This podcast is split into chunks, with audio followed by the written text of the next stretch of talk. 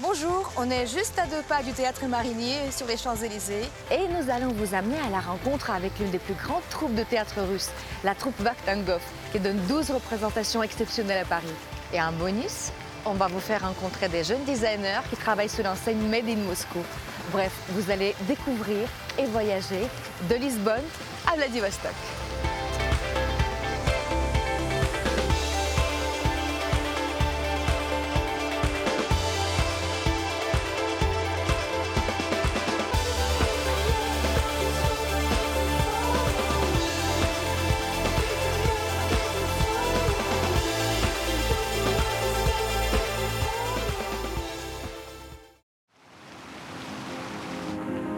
J'ai donc rendez-vous avec la troupe du théâtre Vakhtangov. En pleine tournée mondiale, elle fait escale au théâtre Marigny. Vakhtangov, c'est l'un des théâtres les plus connus en Russie. L'équivalent de notre comédie française. Il porte le nom de son créateur, Yevgeny Vakhtangov, qu'il a fondé en 1921, il y a près d'un siècle. Sa troupe s'arrête à Paris durant deux semaines pour y présenter deux spectacles deux grands classiques de la littérature russe. En commençant par Eugène Onegin d'Alexandre Pouchkine.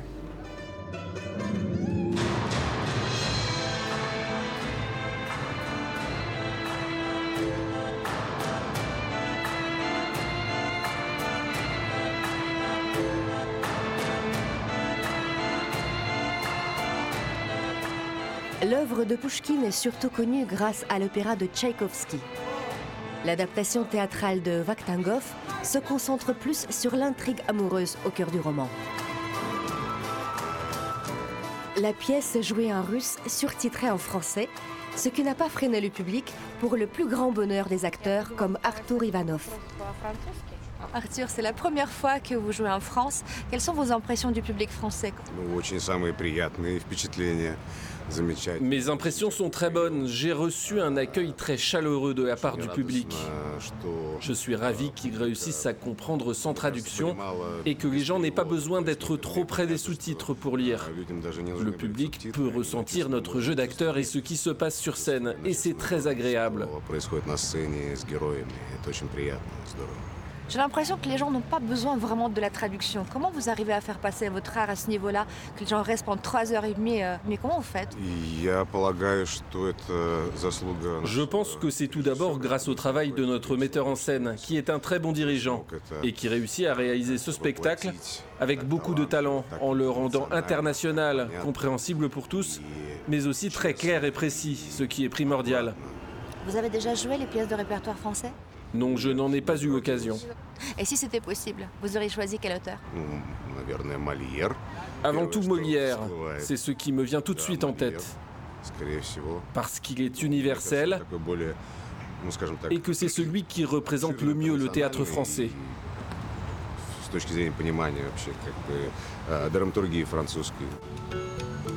Quittons quelques instants le théâtre Marigny. Nous retrouverons la troupe un peu plus tard.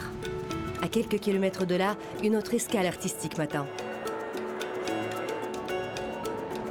On est à Villepinte, au Salon international de design Maison et Objets, et on va vous présenter les artistes russes qui sont venus ici. C'est un collectif Made in Moscou qui vont nous présenter leurs créations. Suivez-moi. Dix entreprises et designers ont fait le déplacement et tentent de mettre à l'honneur leur pays à travers des créations qui allient tradition et modernité. Natalia Sibilev, par exemple, puise son inspiration dans l'histoire de la Russie. Ma collection s'appelle Black Moon. On l'a créée en mélangeant des procédés modernes et des techniques d'artisanat ancestral de la Russie. Ici, on a utilisé de l'écorce de bouleau qu'on a traité. Les empiècements de façade ont été réalisés à la main. Je me suis inspirée du bal costumé de 1903 que le tsar Nicolas II organisait en l'honneur du 290e anniversaire de la dynastie Romanov. Je suis tombée sur une photo des coiffes féminines de l'époque Et j'ai compris que je voulais ces images dans ma collection. C'est ma manière de rendre hommage à la tradition russe en utilisant les coiffes de l'époque pour la réalisation de mes miroirs. C'est une véritable aubaine pour ces jeunes artistes d'exposer dans un salon aussi important. D'autant plus à Paris, une des capitales mondiales du design. Pour moi, c'est un grand honneur. J'ai beaucoup de plaisir à être à ce salon. Je suis heureux de participer à cet événement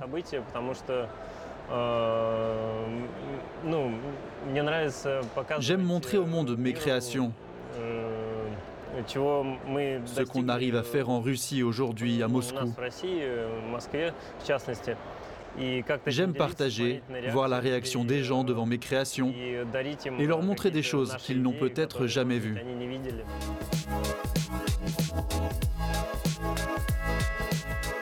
Je parie que ces jeunes designers ne vont pas tarder à habiller nos intérieurs. Et pourquoi pas de Lisbonne à Vladivostok. Retour au théâtre Marigny. Les comédiens de Vakhtangov se préparent à jouer leur seconde pièce, Oncle Vanya d'Anton Tchekhov. À quelques heures de la première, toutes les équipes techniques s'affairent aux préparatifs, pendant que les acteurs s'offrent une toute dernière répétition. La pièce a déjà triomphé de Russie jusqu'en Espagne, en passant par les États-Unis ou le Canada. Et c'est la deuxième fois que la troupe la joue à Paris. Même après des centaines de représentations dans le monde entier, le stress avant de jouer est toujours très présent pour les acteurs. La jeune comédienne Yevgenia Krejde, qui joue le rôle de Sonia, me confie ses impressions. Yevgenia, bonjour. C'est la première fois que ce soir, vous allez présenter Oncle Vania au public français. Quelles sont vos attentes? Je suis inquiète car le public a reçu le spectacle Eugène Onegin avec beaucoup d'enthousiasme et d'amour. Et c'est comme euh, quand les gens ont deux enfants. Vous voulez que le deuxième soit autant apprécié que le premier. C'est pourquoi nous sommes inquiets. Aujourd'hui, nous allons travailler dur et tâcher de transmettre au mieux les mots de Tchekhov au public parisien. Oncle Vania est une histoire d'amour et de frustration qui se passe à la campagne. Elle raconte comment un homme qui a servi toute sa vie les autres tombe amoureux d'une jeune femme déjà mariée. Le rôle principal est joué par Sergei Makovetsky, un oncle Vania drôle et touchant à la fois.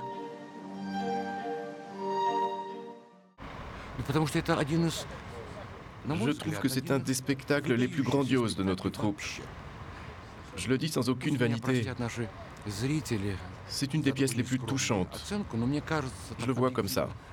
Nous l'avons joué plus de 250 fois et dans de nombreux pays. Nous avons joué Oncle Vania aux États-Unis, au Canada, en Israël, à Londres, dans les pays baltes, à travers toute la Russie. C'est pourquoi je ne me trompe pas en disant que c'est un spectacle immense, qui sait mêler la joie et la douleur, qui fait ressentir le désir d'être heureux.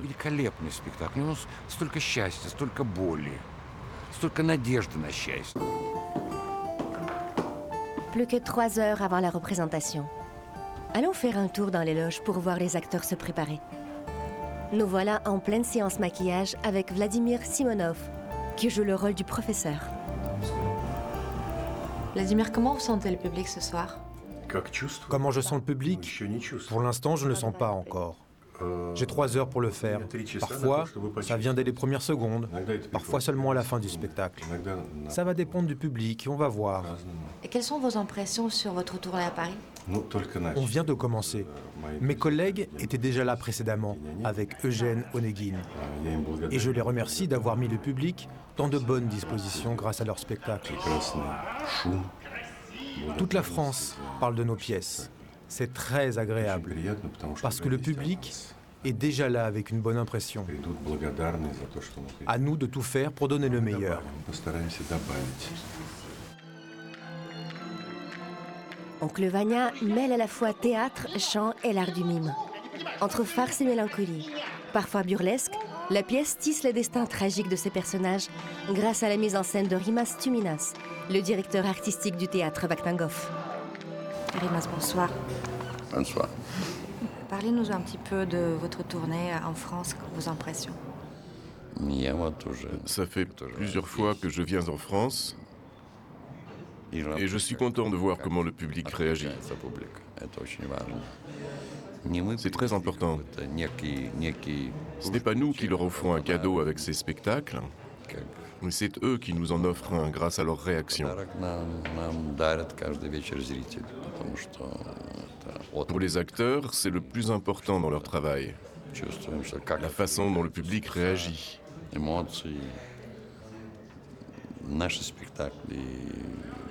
Et je ne veux pas me vanter, mais je peux dire avec confiance que notre théâtre et nos pièces sont dignes d'être présentés dans une capitale aussi riche culturellement et historiquement que Paris.